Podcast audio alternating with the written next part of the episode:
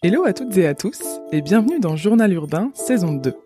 Je m'appelle Chloé Brunet et dans ce podcast, je vous parle food, art et voyage. Aujourd'hui, je suis avec Sarah Madeleine Bru qui développe depuis 2019 sa marque de joaillerie éponyme basée à Londres. On va donc tout naturellement parler d'art et d'artisanat, revenir sur le parcours académique et professionnel qui l'a mené à ce projet entrepreneurial autour de la joaillerie, de son goût du bel objet à ses inspirations organiques. On découvrira également les valeurs de la marque, de l'utilisation de métaux recyclés au sourcing des pierres, sans oublier d'évoquer la sélection d'artisans locaux talentueux intervenant sur toute la chaîne de production. Bonjour Sarah. Bonjour. Je suis ravie de te recevoir euh, à mon micro. C'est la première fois que le thème de la joaillerie est abordé dans le podcast. Donc je trouve que c'est une, chouette initiative qu'on se réunisse aujourd'hui à Paris pour l'occasion, puisque tu es de passage euh, pour euh, présenter tes collections. Peut-être pour commencer, et puis parce que les auditeurs de Journal Urbain ne sont pas habitués à ce, métier, est-ce que tu peux nous expliquer la différence entre bijouterie et joaillerie, pour commencer? Euh, alors c'est un vaste sujet et il y a beaucoup euh, de débats, mais pour simplifier, une pièce de joaillerie, c'est une pièce qui contient des joyaux, donc des pierres, euh, et souvent des métaux euh, précieux. Et des pierres précieuses et métaux précieux. Les métaux précieux étant souvent le platine, sont souvent le platine et l'or. Et les pierres, là, il y en a beaucoup trop pour toutes les citer, mais le diamant, par exemple. Par exemple. Et, on parle souvent aussi, on va, et on va en parler, je pense, donc comme ça la terminologie sera claire pour tout le monde, entre pierres précieuses et semi-précieuses. Est-ce que peut-être aussi tu peux rappeler la différence ou en tout cas les, les pierres précieuses, il y en a assez peu. Euh, c'est les saphirs, les émeraudes, les rubis et les diamants. D'accord. Globalement. tout le reste est semi-précieux par, euh, voilà. défaut. Oui. Ok. Peut-être euh, première question aussi de mise en jambe. Euh, pourquoi le bijou? Qu'est-ce que ça représente pour toi? Euh, Et qu'est-ce que tu penses que ça apporte aux gens? Euh, moi, ce qui me plaît dans le bijou et la joaillerie, c'est ce rapport euh, intime et très proche euh, qu'on entretient avec ces objets-là. Je pense que c'est euh, une réflexion que j'ai eue très rapidement pendant mes études, qui était euh, une envie de créer des objets durables et auxquels on tienne vraiment et dont on qu'on garde et qui nous accompagnent dans notre vie quotidienne. Et en fait, le bijou et la joaillerie euh, sont une manière très simple d'arriver à ça. Et euh, il y a peu d'autres objets qui sont si proches de nous et euh, si proches de nos histoires intimes et, et personnelles et notre histoire familiale souvent aussi. Oui, parce qu'en plus, la première mm. fois qu'on s'était rencontrés, tu m'avais euh, parlé justement de ce rapport euh, sentimental et intime à l'objet qui, t'intéresse beaucoup. Tu avais fait notamment euh, une, une, étude sur le doudou. Oui, oui, oui. C'était mon année préparatoire, parce que moi j'ai commencé dans l'objet et pas du tout le, le bijou ni la joaillerie. Et, et en effet, il nous avait demandé d'écrire une petite thèse, disons. Et, et j'avais choisi l'objet culte et j'en étais arrivée à, à travailler sur le doudou et euh, sur un psychologue, Winnicott, qui a beaucoup travaillé sur euh, ces objets, qui s'appellent les objets transitionnels et qui nous permettent de faire le lien entre euh, notre réalité intime, notre petit monde intérieur, euh, qu'on pense être le monde entier quand on est tout petit, et qui, quand on grandit, on s'aperçoit qu'il y a bien plus, et ça peut faire peur, et les objets transitionnels nous aident à faire cette transition. Voilà, donc c'est ce qui m'intéresse. Donc t'as pas lancé un business dans le doudou, mais dans les objets intimes, et du coup on arrive à la joaillerie. Alors peut-être faisons un, petit pas en arrière avant de de parler de ton projet euh, éponyme, Sarah Madeleine Bru. Euh, dans quel environnement tu as grandi et quel était ton rapport à l'art quand tu étais plus jeune? Comment t'es arrivée dans, dans ce milieu artistique? Euh, Alors, ma famille n'était pas du tout créative ou artistique, plutôt scientifique. J'ai un père euh, ingénieur et euh, une maman prof de bio. Mais euh, ma mère a toujours, nous a toujours emmenés dans les musées, les galeries. Il y avait toujours des livres d'art à la maison. elle vient de l'Aveyron et elle a toujours été très fan du travail de soulage, de peinture abstraite. mes deux parents sont très fans des arts asiatiques. Euh, j'ai beaucoup passé beaucoup de temps au musée Guimet, etc. Et donc il y avait quand même une recherche, pas forcément dans l'intérieur, euh, voilà, mais plus sur euh, l'extérieur, d'aller euh, voir des belles choses.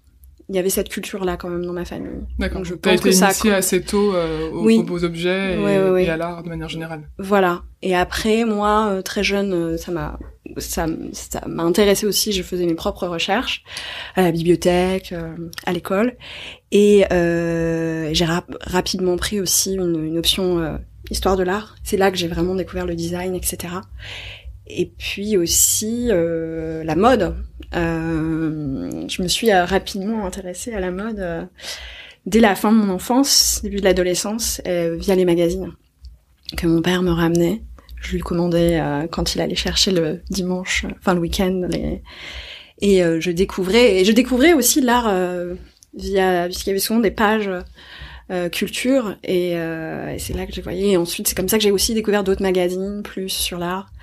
Donc c'était beaucoup via les livres et euh, les magazines et quelques expos aussi avec ma mère. Et du coup, est-ce que rapidement tu t'es dit que t'avais envie de faire carrière euh, dans le milieu artistique? Non, pas du tout. Euh, pendant tout mon lycée, j'étais persuadée qu'il fallait que je fasse une carrière scientifique parce que j'étais pas mauvaise dans les. J'ai commencé par S et en fait j'ai changé, j'ai été en L et j'ai pris une option histoire de l'art. Mais même à ce moment-là, je ne m'autorisais pas à hum, à une carrière euh, artistique. Je me disais que j'avais envie. euh, je me souviens plus comment on appelait ça, la médiation culturelle Mhm. voilà, je regardais des, des options euh, histoire de l'art, etc. euh, pour euh, avoir un pied dedans, mais sans créer moi-même, parce que je pensais que je ne savais pas dessiner, je pensais que j'étais pas créative. Euh, je me rendais pas compte que je l'étais en fait. Donc tu dessinais, enfin, t'avais un goût pour l'art et ta famille. Alors de temps en temps, c'était bizarre, de temps en temps, je sortais des pots de peinture et je dessinais euh, sur des, hum, des grandes feuilles par terre. Euh, où je dessinais beaucoup euh, pendant mes cours. Donc il y avait quelque chose, mais je le, le- je le laissais pas. Je pense que comme je n'avais pas d'exemple autour de moi, Oui. comme j'étais dans un lycée qui était plutôt euh, destiné aux carrières scientifiques, il y avait des, des prépas euh, qui étaient scientifiques. Euh, il n'y avait pas hum, vraiment de gens autour de moi qui, euh, qui avaient ces aspirations-là. Et comme dans mon entourage, dans ma famille, il n'y en avait pas non plus. Je voilà.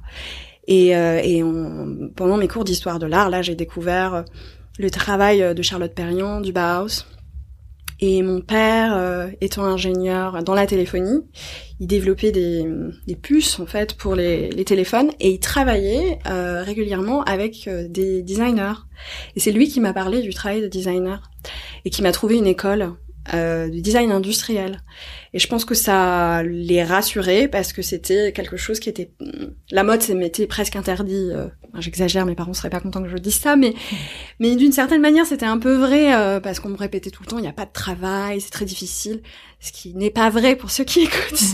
S'il y a des jeunes qui écoutent, euh, il y a du travail. Euh, et c'est vrai que quand t'as pas de modèle euh, dans tes parents ou pas tes voilà, parents, je pense que c'est des carrières qui peuvent faire peur quand on connaît pas.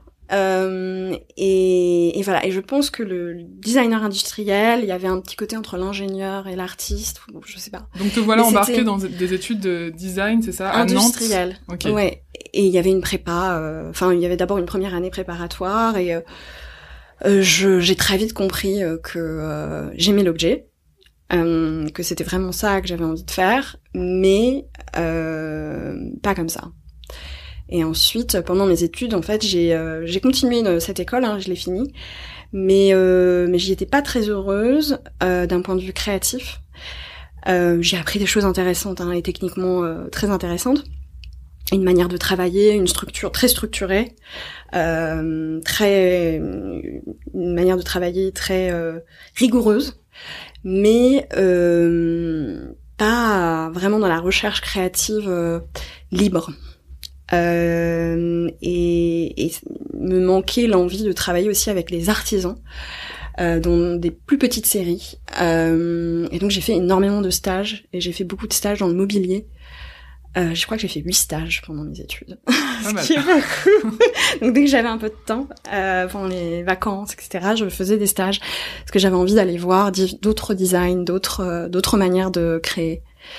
Euh, voilà. Et est-ce que du coup t'as réussi avec tous ces stages à, à fermer l'entonnoir vers euh, un métier plus précis? Parce que quand on est en études supérieures, on a l'impression que le métier est tout tracé, mais pareil, on se pose encore plein de questions sur qu'est-ce qui va advenir une fois qu'on aura fini euh, Hum, diplômé.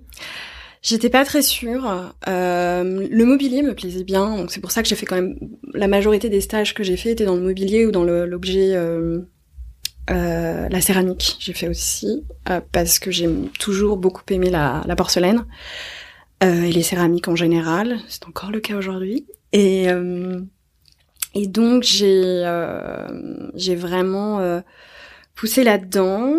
Et, et en fait, vers la fin de mes études, j'ai entendu parler d'une seconde école euh, qui est l'école du groupe Richemont, qui est à Milan, et qui forme à l'objet, mais euh, l'objet à la Richemont, c'est-à-dire joaillerie, horlogerie et euh, accessoires de mode, euh, maroquinerie surtout. Oui, le groupe Richemont, c'est le groupe qui détient Cartier. Cartier, Van Cleef, Chloé. Je crois qu'ils ont encore Alaya. Euh, et ils ont énormément de marques d'horlogerie comme Jager Le Coudre mhm. ou Ive aussi. Et donc là, tu entends parler de cette académie euh, Richemont. Euh, comment ça s'est passé? Tu postules ou est-ce qu'ils viennent te chercher euh... euh je postule, j'envoie un portfolio tout simplement et un CV. Et ils ont beaucoup aimé mon portfolio. Parce que je crois qu'ils prennent une vingtaine d'élèves par an, donc c'est assez peu. un peu d'un peu partout dans le monde, donc ça fait intéressant. Ça se passe sur à peu près un an. Et c'est assez intense et on a accès à des cours et à des projets directement avec les marques ou avec les, gens qui travaillent dans les marques, euh, donc les gens du marketing de Richemont, etc. C'est assez passionnant. Les CIO viennent passer une heure avec nous, répondre à nos questions, nous parler de leur travail, euh, et euh, pas forcément du groupe. Hein. Je crois qu'on avait eu la CEO de Balenciaga à l'époque. C'était euh, les, les, fondatrices de Net-à-Porter, euh, euh, qui étaient plus ou moins liées à, à Richemont à cette, à cette époque-là. Donc là, tu raccrochais un peu ton ta passion pour la mode. Oui, c'était ça en fait, je pense, qui, qui m'attirait parce que j'aimais j'aimais j'aimais les deux et, euh, et en effet, je pense que c'est ça que j'y ai vu. Et aussi, il y avait quelque chose du du luxe que je trouvais intéressant sur euh, le travail euh, de l'artisanat, des choses qui sont tellement bien faites qu'on elles ne seront jamais jetées. Mm. Et ça, je trouvais ça vraiment... La pièce euh, intemporelle. Oui, euh, parce que dès le début de mes études, euh, la durabilité et le respect de ce qui nous entoure ont toujours été euh, très importants pour moi. Je trouvais que le luxe, d'une certaine manière, il répondait bien pas la mode tant que ça, mais oui, le luxe. Mm. Et qu'est-ce que ça t'a appris euh, du coup cette académie? Qu'est-ce que qu'est-ce que ça t'a apporté ce programme? Euh, Plein de choses. Euh, il y avait bah, évidemment une certaine culture euh, horlogère, joaillière, et euh, une manière de travailler, l'esprit Richemont. Le, le, qu'est-ce que le luxe? On y a beaucoup réfléchi. Puis certains des codes aussi du, du luxe qui sont quand même particuliers et euh, qu'il faut euh, comprendre pour y travailler, euh, je pense. Et, et ensuite, après cette année-là, il nous place dans les marques qui nous conviennent et à qui on convient. Donc là, tu as pu commencer ta carrière à l'issue de cette académie oui, Richemont. C'est ça.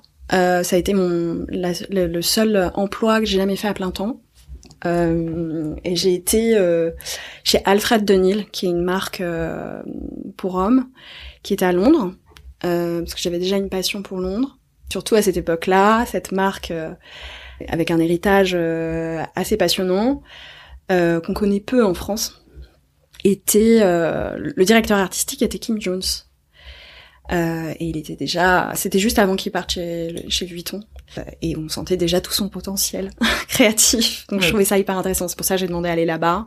Et je correspondais bien au poste, puisque c'était euh, quelque chose qu'ils appelaient les accessoires durs. Donc c'était les montres, les stylos, les malles, un peu comme ce qu'on trouve chez Vuitton ou chez Hermès, tous ces objets. Ok, mm. donc tu t'éloignais déjà un peu du design industriel de tes études et tu te rapprochais tranquillement mais sûrement vers et puis euh, j'étais, En plus j'étais au studio euh, avec les, les stylistes, euh, ouais, donc j'étais euh, dans mon équilibre un peu entre les deux. D'accord. et donc à l'issue de ce premier, euh, premier et seul pour l'instant à date job à temps plein, tu as enchaîné du coup sept ans, si je ne dis pas de bêtises, de freelancing en design d'accessoires dans multiples marques, c'est ça? Mm-hmm. Et soudain, euh, quelques années plus tard, te, euh, te vient l'idée de lancer ton propre projet euh, C'est venu encore plus tard parce que je l'ai lancé en 2021, donc ça fait voilà. Et j'avais hmm, c'est vrai que j'avais commencé déjà deux, deux, deux ans avant, je dirais, ouais. Non, c'est vrai, à faire des pièces, mais c'était pour moi. et pour mon portfolio. Parce qu'après des années à dessiner pour les autres, même si c'est passionnant, hein, on apprend beaucoup. Rapidement, la carte de visite d'un designer, d'un styliste, c'est son portfolio. Et euh, au début, quand on sort de nos études, ça nous ressemble, ça ressemble à l'école qu'on a faite. Et, euh, et après euh, plusieurs années à travailler pour beaucoup de clients différents, ça ressemble à, à nos clients et plus trop à nous. Et, euh, et puis j'avais des idées. Euh, donc j'ai dessiné, je crois à l'époque, j'avais dessiné une table qui était mon bureau. J'avais dessiné pour moi avec avec un ébéniste et un serrurier pour la partie métal. J'avais fait un tabouret euh, avec du cuir et puis j'avais fait des bijoux aussi. D'accord, vraiment dans le but de euh, nourrir ton portfolio. Oui, pour et puis me faire plaisir aussi euh, parce que euh, avec les années j'ai rencontré euh, des artisans et j'avais envie de travailler avec eux.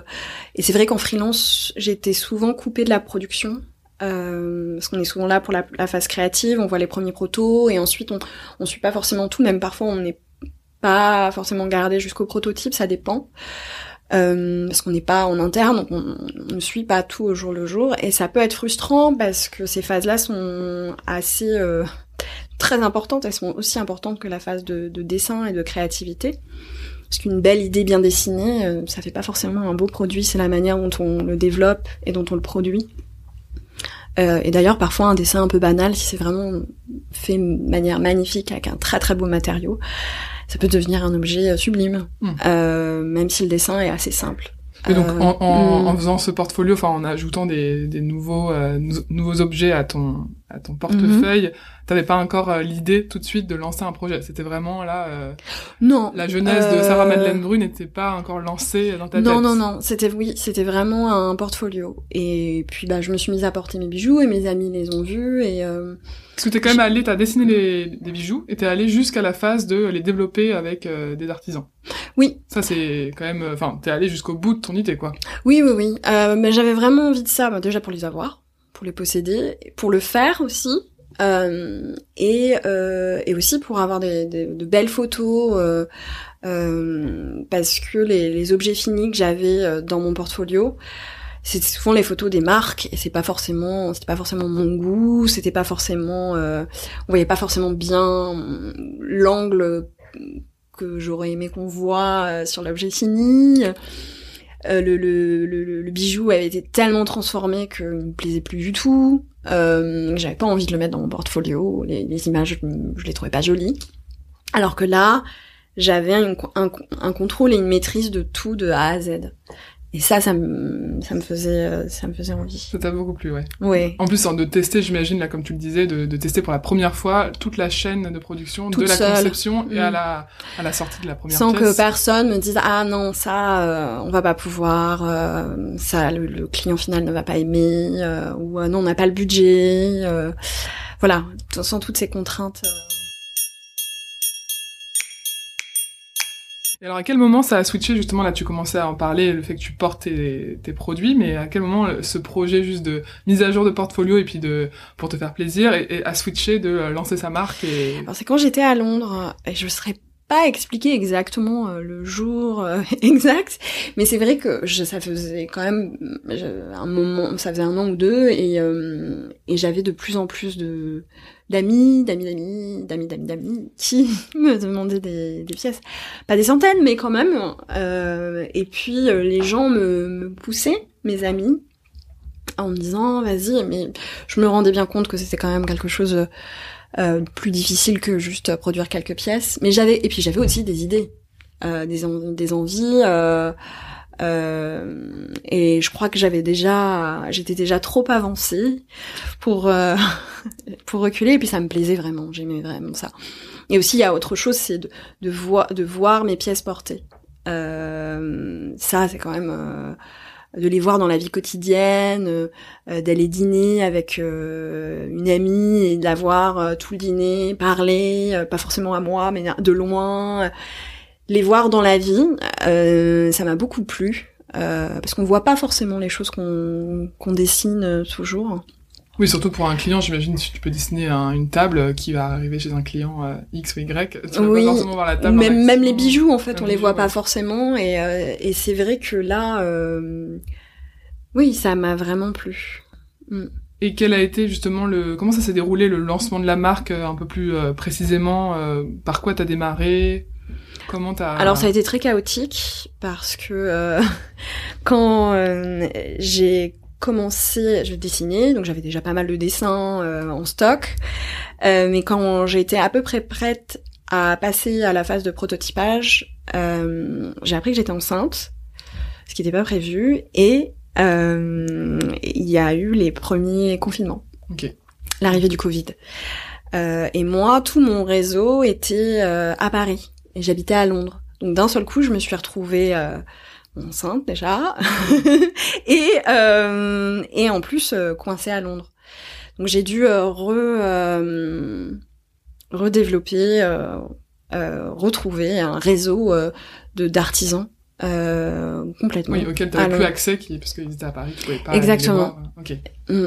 Donc c'est comme ça là que tu as recommencé pendant le confinement ou en tout cas au sortir du confinement. Voilà, et puis après bon, je suis toujours très optimiste, donc je m'étais dit que vraiment j'allais pouvoir lancer avant de d'avoir euh, d'avoir mon bébé et euh, et, et j'ai quand même réussi à finir la collection et faire le, le lookbook, euh, les photos, etc. Tout ça ensemble. Oui, euh, jusqu'à un peu à la dernière minute, mais j'ai pas euh, réussi à finir le site internet. Puis en, même temps, qu'est-ce que j'en aurais fait? Je sais pas. Et euh, puis en plus, on était, on enchaînait les confinements, donc euh, c'était pas vraiment. L'incertitude pour tout le monde. Voilà. et puis j'ai eu plein plein de soucis hein, pour produire les pièces parce que les, les ateliers fermés parce que c'est pas facile de trouver des, des, des bons ateliers qui travaillent euh, qui travaillent bien. Donc j'ai eu beaucoup de ratés avant de avant d'y arriver. Et donc j'ai mis un peu en pause au début euh, quand j'ai eu mon bébé. Vraiment, euh, c'est allé au printemps 2021 que là j'ai pu vraiment vraiment démarrer. Oui. Ouais, donc t'as quand même tenu bon malgré toutes ces étapes, oui. ce confinement, oui, ces déconfinements, reconfinements. Oui, en fait quand je me suis vraiment posé la question quand tout ça est arrivé en même temps, d'apprendre que j'étais euh, enceinte euh, et ces premiers confinements. Puis à cette époque-là, on n'avait vraiment pas idée de ce qui allait se passer. Complètement. Ouais. Et, euh, et en fait, je me suis décidée. Une fois que je suis décidée, souvent, euh, je reviens on pas. On t'arrêter. Voilà. Non, mais je l'aurais très mal vécu, je pense, de, de revenir en arrière. Ça, m'aurait pas plu du tout. et alors, quelles sont tes, tes inspirations, tes thèmes de prédilection là pour pour euh, dessiner ces, ces pièces de joaillerie? Euh, Eh bien, ce sont toujours les mêmes choses qui reviennent. Même quand j'étais petite, je dessinais sans arrêt des, des fleurs, des feuilles, euh, des yeux. Euh, et donc, c'était souvent les parties de corps, des visages, euh, et euh, beaucoup des éléments naturels, hein. des feuilles. je passais beaucoup de temps à dessiner ça sur mes, mes coins de carnet. Euh, c'est toujours un peu les mêmes euh, mêmes formes qui revenaient euh, de pétales, d'ogives, d'ovales, et souvent une, une opposition entre quelque chose de très doux et de très pointu ce qu'on retrouve dans mes bijoux aujourd'hui. Et en fait, je pense que j'ai toujours eu ce, cet amour de ces formes-là et de euh, voilà, je sais pas si je la, réponds. La maman biologiste n'y est pas pour rien sur le. Je, oui, et surtout, même mes parents adorent la nature. Euh, il y a un amour de la nature et des animaux qui m'a été transmis. Euh, moi, j'ai toujours adoré les chevaux. Euh, quand j'étais petite, je voulais absolument vivre à la campagne. Euh, on m'a appris le nom des, des fleurs, des plantes. donc, c'est quelque chose qui a toujours été très important et qui, de toute façon, est une source d'inspiration de manière générale très riche et très classique finalement dans, dans nos métiers. Oui, dans la joaillerie, j'allais dire, le, la, botanique et la joaillerie euh, font bon ménage parce qu'il y a beaucoup Oui, tout, quasiment toutes les maisons de joaillerie ont leurs fleurs, leur animal, euh, leur faune, leur flore. Euh, euh, hmm, je pense que et alors parlons un peu de tes premières collections. Euh, mm. Tu vas tu vas les citer, euh, mais on, on va parler une collection plus autour des fleurs justement, une euh, plus autour de la perle, euh, une d'autres pièces qui sont plus nude, sans sans pierres précieuses ou semi-précieuses. Est-ce que peut-être tu peux nous décrire justement les différents collections que tu as sorties jusqu'à présent et quelles sont les différences entre chacune d'entre elles? Alors elles sont toutes très liées. Hein. Je dirais qu'il y a deux deux grosses collections. Euh, il y a la première qui est un peu comme mon, mon vocabulaire de base, euh, qui sont ces formes un peu d'ogive, d'œuf, de, de pétales, de gouttes. D'ailleurs, mes pierres sont souvent et mes perles sont souvent dans ces formes-là. Et après, c'est la rencontre de toutes ces de toutes ces formes-là qui euh, qui crée la collection et euh, et le la rencontre avec le corps euh, le corps humain. tu vas tu vas faire beaucoup de tests toi justement pour euh, t'assurer que la, la pièce euh, joaillière se mm, que le bijou n'encombre pas ou alors si il, a une lourdeur c'est choisi c'est décidé. Et et puis aussi comment il va interagir sur le corps euh, est-ce que euh, je me pose beaucoup cette question-là euh, est-ce que ça va allonger la main? Est-ce que ça va raccourcir le doigt? J'ai un bracelet qui tourne autour de l'os de la tête de Luna, qui est un, un, de, nos, os de l'avant-bras. donc je réfléchis pas mal à ça. Et donc cette première collection sur tes, tes essentiels, tes basiques, elle, a un nom je crois que je l'avais euh, appelée collection première, il me semble. Tout simplement. Et alors après, tu as sorti des pièces, comme je le disais, euh, plus autour des fleurs et, de la perle. Est-ce que tu peux nous en parler peut-être et comment... Euh, quelle, Alors les perles, elles sont venues, comme d'autres pierres, comme des diamants, il y a des tourmalines, des saphirs, sont venues s'ajouter sur mes, mes formes initiales. Et tout de suite, en fait. D'accord. Euh, parce Donc que c'est des déclinaisons de tes premières pièces en fait. Oui, d'une certaine manière. Euh, et et euh, parce que j'aime ce, c'est j'aime la gémologie, j'aime les pierres. Euh, et euh, j'aime l'idée d'avoir différentes versions du même chose. Euh, et la recherche de couleurs aussi, euh, et les recherches de pierres, mais je crois qu'on en parlera plus tard. Euh, et et je me souviens plus quelle sur, exactement ta sur la partie des sur la, la collection des fleurs euh, ah oui la, la, deuxième collection est euh, vraiment euh, dans la première j'étais sur des formes plus abstraites. Il y a une vipère mais elle est très abstraite. L'œuf l'est un petit peu aussi la goutte voilà. Il y a un pétale mais il est lui aussi assez abstrait. Et là sur la seconde j'avais vraiment envie de de retourner au, au plus proche euh, et donc j'ai travaillé directement, comme on fait quand on est un peu petit et qu'on est dans un pré ou, euh, dans un jardin, on prend une fleur, on la met dans ses cheveux, euh, on découpe le pétale, on se le, on le colle sur son front, voilà, on joue avec. Et j'ai un petit peu fait ça. J'ai été au Flower Covent, New Covent Garden Flower Market, qui est un peu le Ringis de la fleur à Londres, et j'ai acheté plein de fleurs différentes et euh, j'y suis allée plusieurs fois. Hein. Et aussi, j'ai une, j'ai une voisine fleuriste. Et elle me laissait souvent des fleurs sur, euh, sur le pas de ma porte après un événement. Et, euh, et c'est très inspirant, en fait.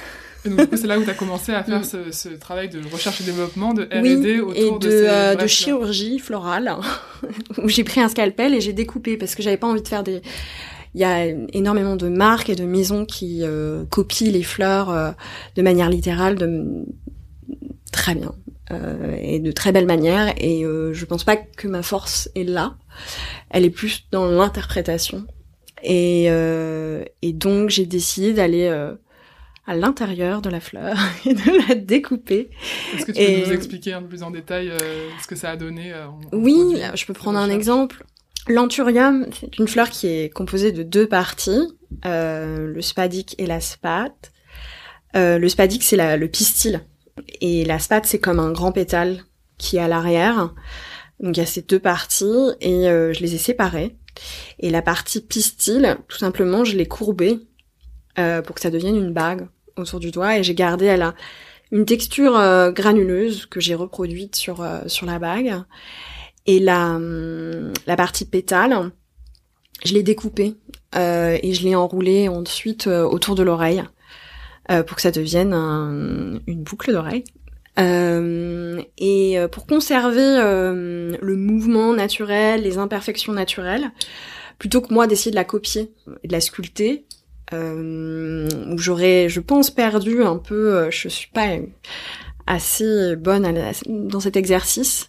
j'ai décidé d'utiliser une nouvelle technologie qui s'appelle le, qui est pas nouvelle du tout d'ailleurs, euh, qui est le scan en 3D. Donc c'est comme un scanner 2D papier, mais il scanne en 3D. Et donc comme ça, j'avais la, la forme euh, et j'ai pu du coup changer les échelles, changer les détails, courber des formes.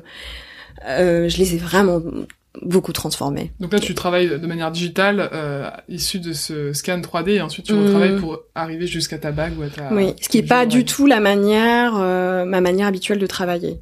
Euh, c'est un process que j'ai un peu inventé, on va dire. Et est-ce que depuis que tu as lancé euh, ce process pour la collection euh, florale, est-ce que maintenant c'est quelque chose que tu appliques euh, systématiquement Non, pas du tout. Je, je déteste travailler toujours de la même manière. Je change un petit peu tout le temps.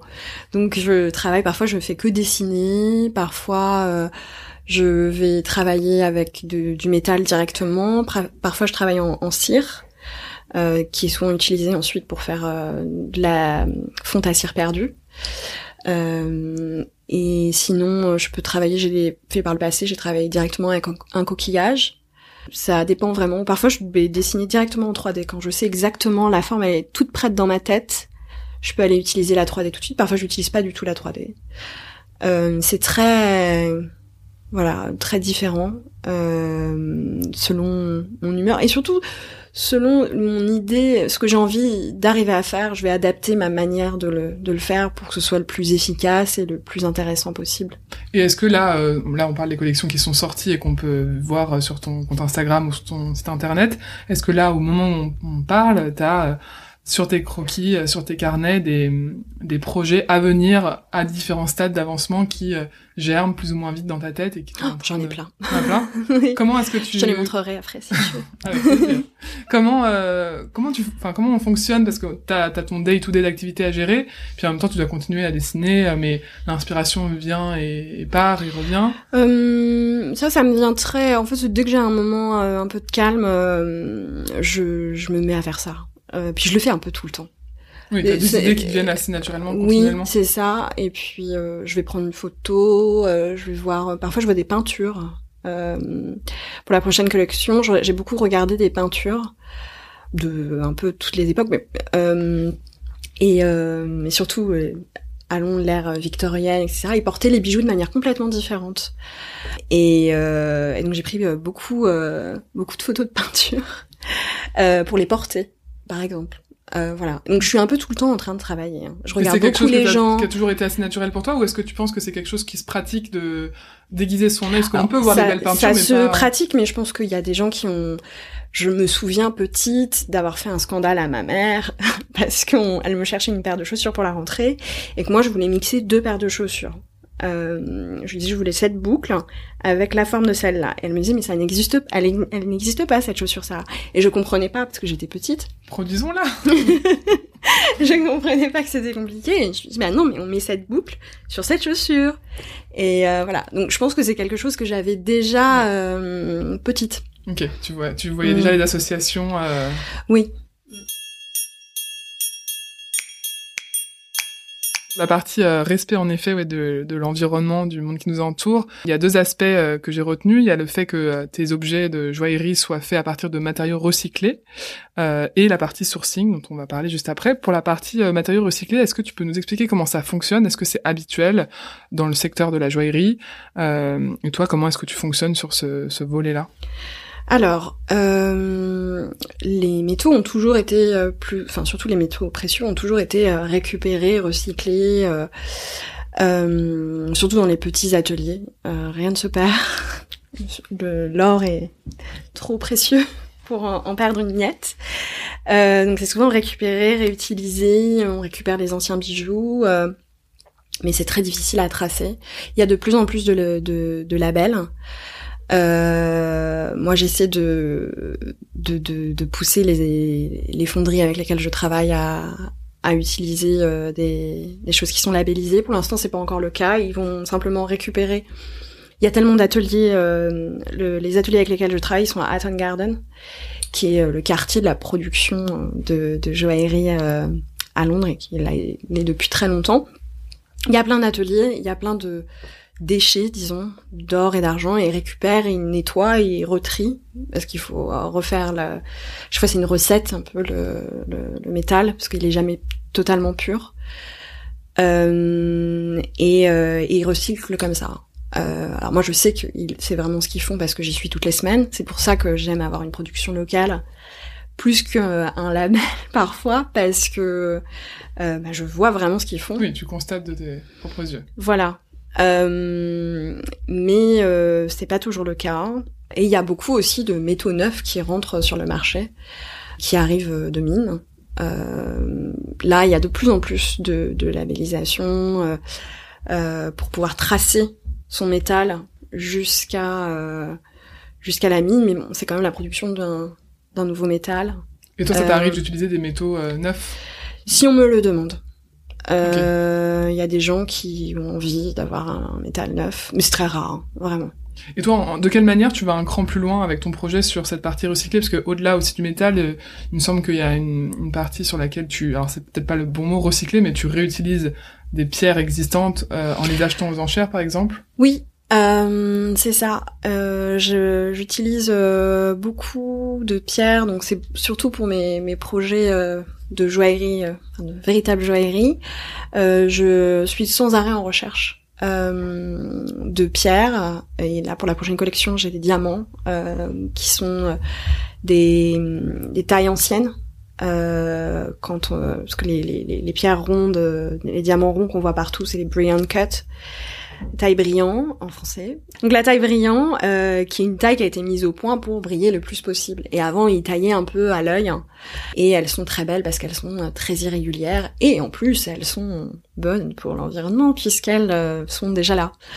Euh, et donc il y a beaucoup de pierres comme ça que je récupère. Donc en effet aux enchères ou il y a quand ils, recyclent les, pièces anciennes, ils enlèvent les pierres et souvent ils les ils les vendent. Euh, euh, je connais deux trois endroits où ils font ça. Et je vais, je passe les voir de temps en temps pour voir si ils ont des choses intéressantes.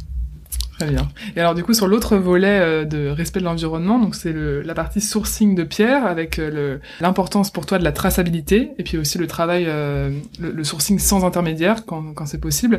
Est-ce que pareil tu peux nous rappeler les pratiques du métier et pourquoi c'est si important pour toi et puis peut-être pour d'autres marques ce, cette traçabilité? Eh bien, chaque pierre est très différente. Donc, euh, la manière dont elles sont produites peut vraiment différer.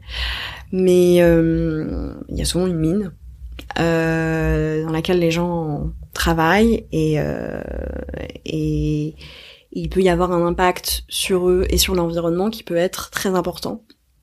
Et parfois, c'est lié, le diamant notamment, à tout le monde connaît les Blood Diamonds, ça peut être lié à, des choses pas géniales, comme la drogue. Voilà, il y a des, milieux très mafieux euh, et les gens sont souvent euh, très peu payés et ils travaillent dans des conditions qui peuvent être très difficiles. Donc de plus en plus, il y a des labels qui essaient de tracer et de certifier que la pierre vient bien d'un endroit et que cet endroit est respectueux. Euh, mais il faut faire confiance euh, et c'est pas évident. Et donc souvent les pierres on les achète euh, chez des revendeurs qui parfois eux-mêmes les ont achetées à d'autres revendeurs, euh, parfois sur des marchés. Euh, il y a beaucoup de marchés de pierres, hum, donc c'est parfois impossible de revenir vraiment à l'origine de la pierre. Et il peut se cacher des choses vraiment difficiles. le lapis, qui est une pierre assez populaire euh, je me souviens plus du pourcentage exact, mais je crois que c'est 70% du lapis euh, vient d'Afghanistan. Et l'argent de l'exploitation de cette pierre euh, va aux talibans. Mmh. Voilà, c'est un, exemple. il est particulièrement difficile, mais c'est le cas pour beaucoup de pierres. Et donc j'essaie, quand je, je, travaille des, avec de nouvelles pierres, de d'essayer de remonter jusqu'à l'origine de la pierre, jusqu'à la mine, euh, et aussi, j'ai essayé de regarder ce qu'on a euh, à disposition euh, en Europe, pas loin. Et j'ai découvert plein de choses, et c'est passionnant en fait. au début, je l'ai fait juste par respect, et finalement, je me suis vraiment passionnée, et je continue à, à chercher un peu tout le temps. J'ai découvert que l'Écosse était pleine, qui est pas très loin de moi, était pleine de pierres hyper intéressantes, comme l'agate, le grenat Euh, Il y a des marbres qui peuvent être utilisés en, bijoux. Euh, Il y a vraiment plein de choses. On peut même parfois y trouver des diamants. C'est rare, mais, ça arrive. Euh, voilà, il y a en Europe il y a de l'ambre que j'ai utilisé dans ma collection. J'ai utilisé du jaspe rouge d'Écosse.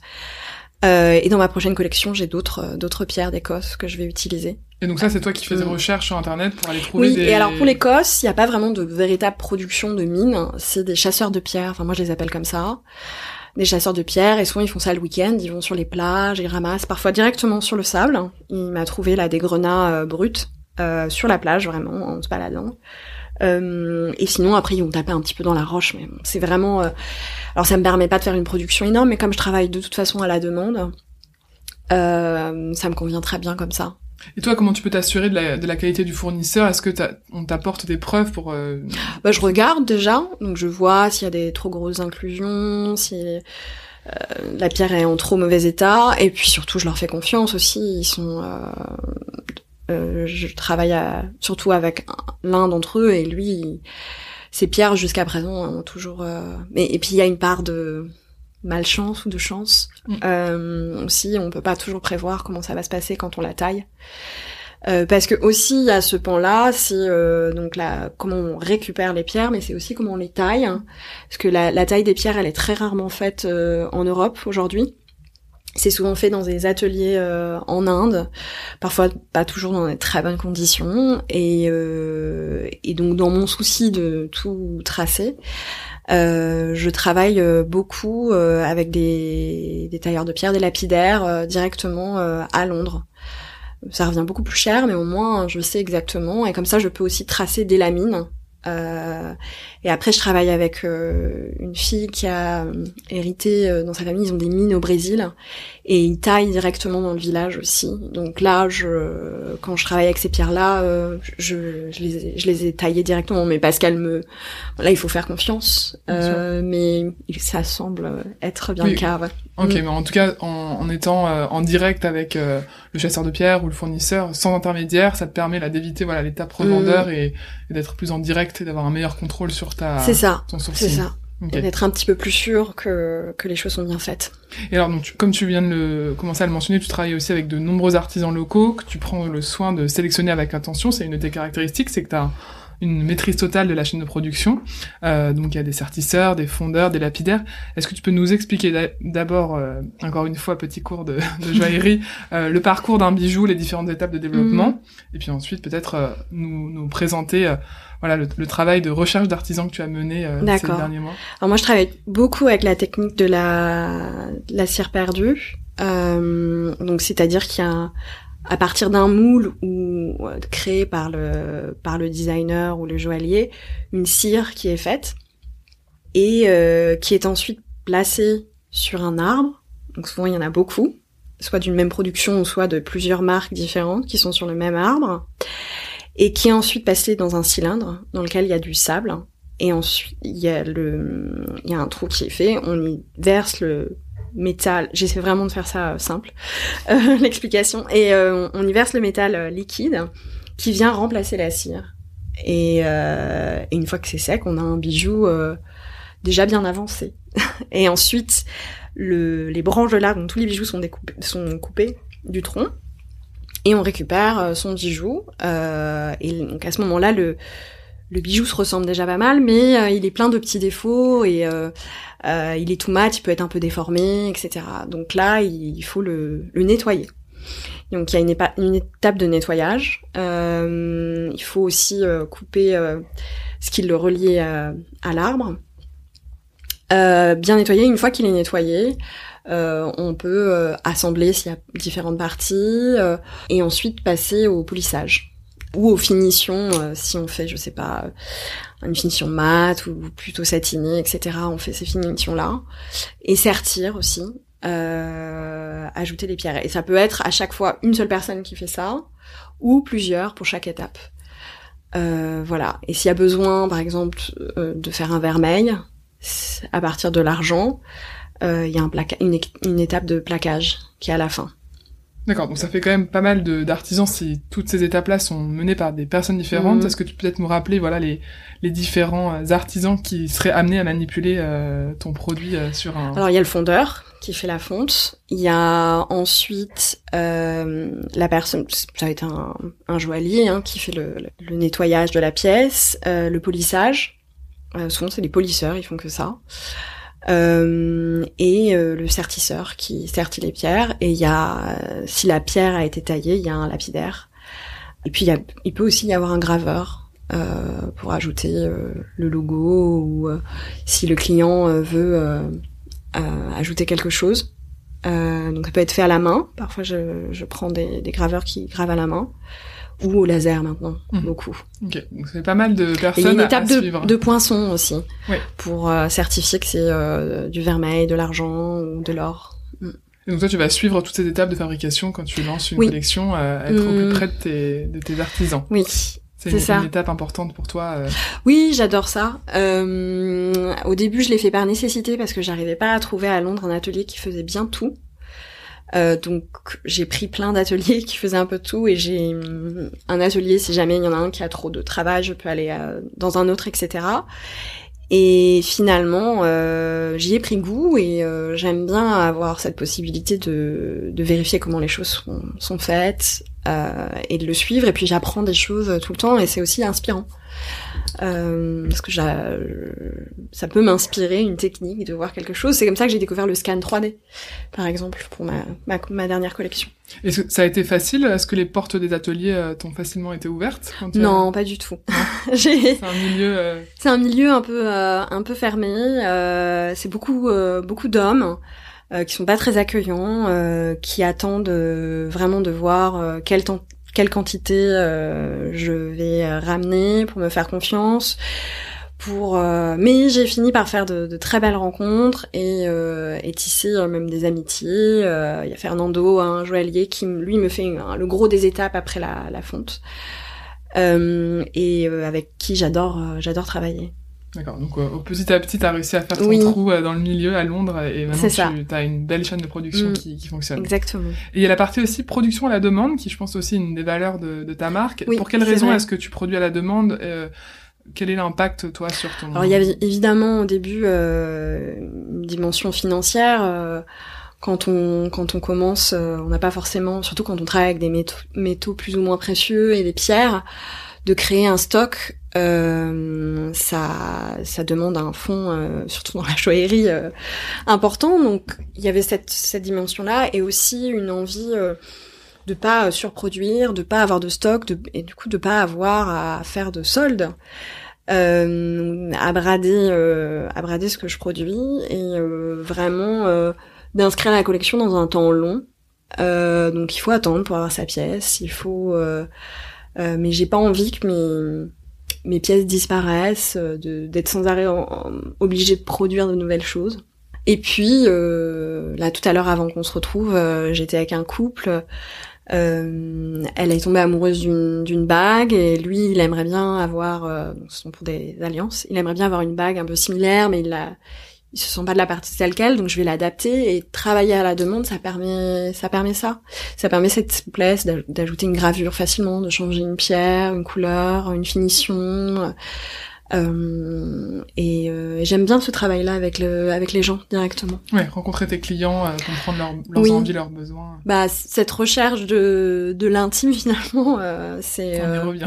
oui Et est-ce que les personnes qui te contactent partent forcément d'un d'un bijou que tu as déjà développé et après tu l'adaptes ou est-ce que parfois tu as des demandes vraiment euh, qui, qui démarrent de rien et tu Euh, dois la plupart du temps, euh, les, les- les- la majorité des commandes que je reçois sont des, des commandes de, de pièces existantes. D'accord.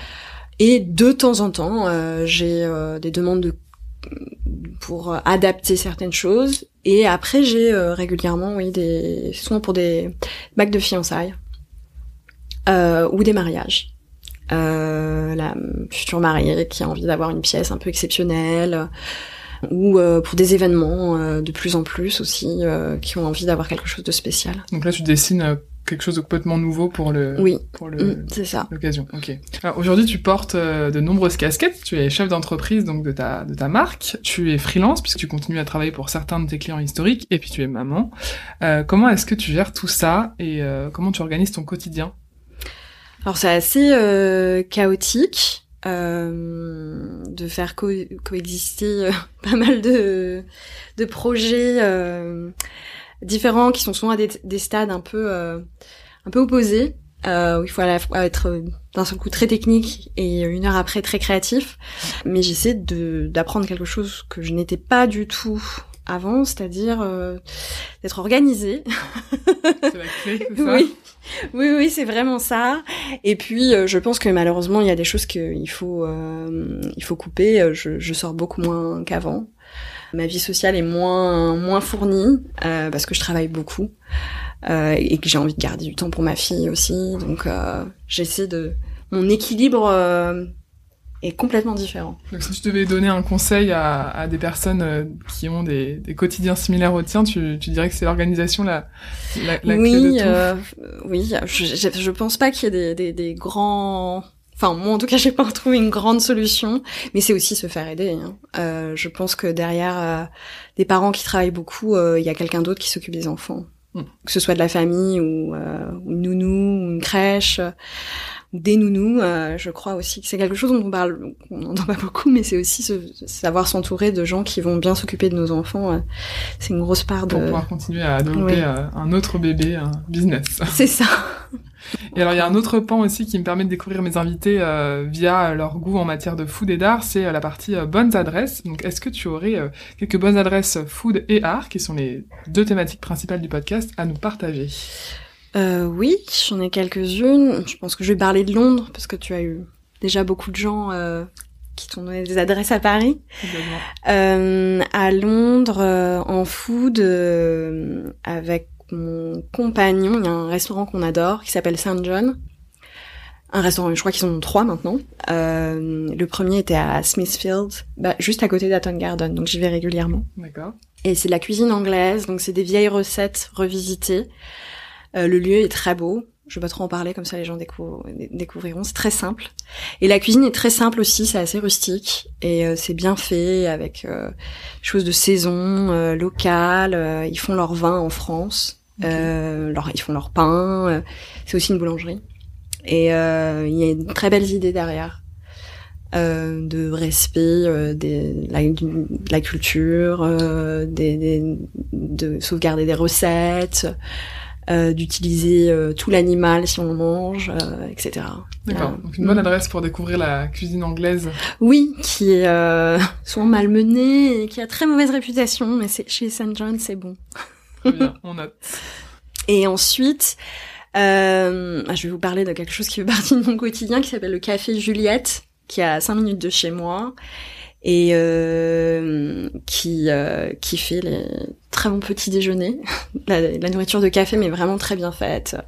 Ils ont une sauce hollandaise sur des œufs euh, qui est infusée dans du, dans du café. euh, ils ont plein de choses. euh, ils font du très bon café aussi. Et euh, ils ont ouvert un deuxième café dans une galerie, donc comme ça, ça va rejoindre euh, le côté art qui s'appelle euh, la galerie, euh, le Studio Voltaire, Studio Voltaire, et le café s'appelle Juliette aussi. Et euh, c'est très joli parce que c'est vraiment le café qui, la décoration du café qui se mélange avec les, les œuvres des artistes. Il y a une boutique avec des objets faits par les artistes qui sont souvent exposés, et il y a des studios dans lesquels les artistes travaillent aussi. Euh, c'est un très joli endroit. euh, Je, c'est à Clapham. Ok. Euh, voilà. Et pour ce qui est de la partie euh, art, il y a énormément de galeries contemporaines euh, qui sont faciles à trouver. Il y a beaucoup de très bons musées classiques. Moi, mon préféré, c'est la, la V&A, la Victoria and Alberts, parce que c'est les- peu l'équivalent des arts déco. Euh, je passe beaucoup de temps dans la section euh, bijoux, joaillerie, euh, où il y a une très belle sélection. Et l'ambiance est très belle, c'est très feutré, très sombre. euh, euh, J'aime beaucoup y passer du temps. Et en plus, au même étage, il y a euh, la bibliothèque. On peut réserver pour euh, des livres. Et, euh, et j'adore y aller pour faire des recherches. Voilà. Belle sélection londonienne. on, notera tout ça en note de l'épisode. Euh, quelle est la suite, Sarah, pour, le, pour ton projet désormais? Quelles sont les, les prochaines étapes de, de développement? Euh, continuer à créer de nouvelles pièces, c'est vraiment euh, vraiment ça. Continuer à essayer de, mieux le faire, euh, que ce soit la, améliorer la qualité, trouver de nouvelles pierres, continuer à essayer d'être le plus respectueux possible. Euh, et ce serait déjà, c'est déjà bien. Euh, et donc, enfin, dans le futur proche, en tout cas. Et il y a une, y a un petit teasing, je trouve, sur ton site internet, parce qu'il y a une section quand on regarde les collections qui s'appelle les objets, et quand on clique dessus, il y a marqué coming soon. Est-ce que euh, ça ne coming pas soon tout de suite Il faudrait que je le mette à jour. Mais oui, parce que comme je viens de l'objet, j'aimerais. Euh... Alors je le fais déjà un peu. Euh... Je pense que tu as vu les boîtes euh, que j'ai ici. J'ai aussi fait une collaboration euh, euh, récemment qui va vraiment voir plus le jour et je vais plus montrer avec une céramiste qui s'appelle Mathilde Martin et des vases et des, et des, boîtes pour les bijoux que tu aurais dessiné qu'on a dessiné ensemble, ensemble oui, et qu'on qu'elle a fait euh, et euh, donc oui, non, si ça vient finalement assez soon. Euh, ça sortira, je pense, en fin d'année, peut-être début d'année suivante. fin 2023, début 2024. Je suis désolée de pas être très précise, mais, c'est tout l'avantage de, de, mon, de, mon, projet, c'est que je fais un petit peu ce que je veux. Tu fais ce que tu veux, exactement. Tu as complètement raison. Écoute, on arrive à la fin de cette interview, une heure d'échange passionnant sur le monde de la joaillerie et ton projet Sarah Madeleine Bru. Est-ce que tu aurais un mot de la fin pour euh, finaliser ce podcast. Bah, merci Chloé de m'avoir écouté. Avec plaisir. Et de m'offrir euh, cette plateforme. Merci beaucoup d'avoir écouté l'épisode jusqu'au bout. J'espère sincèrement qu'il vous aura plu, inspiré, émerveillé.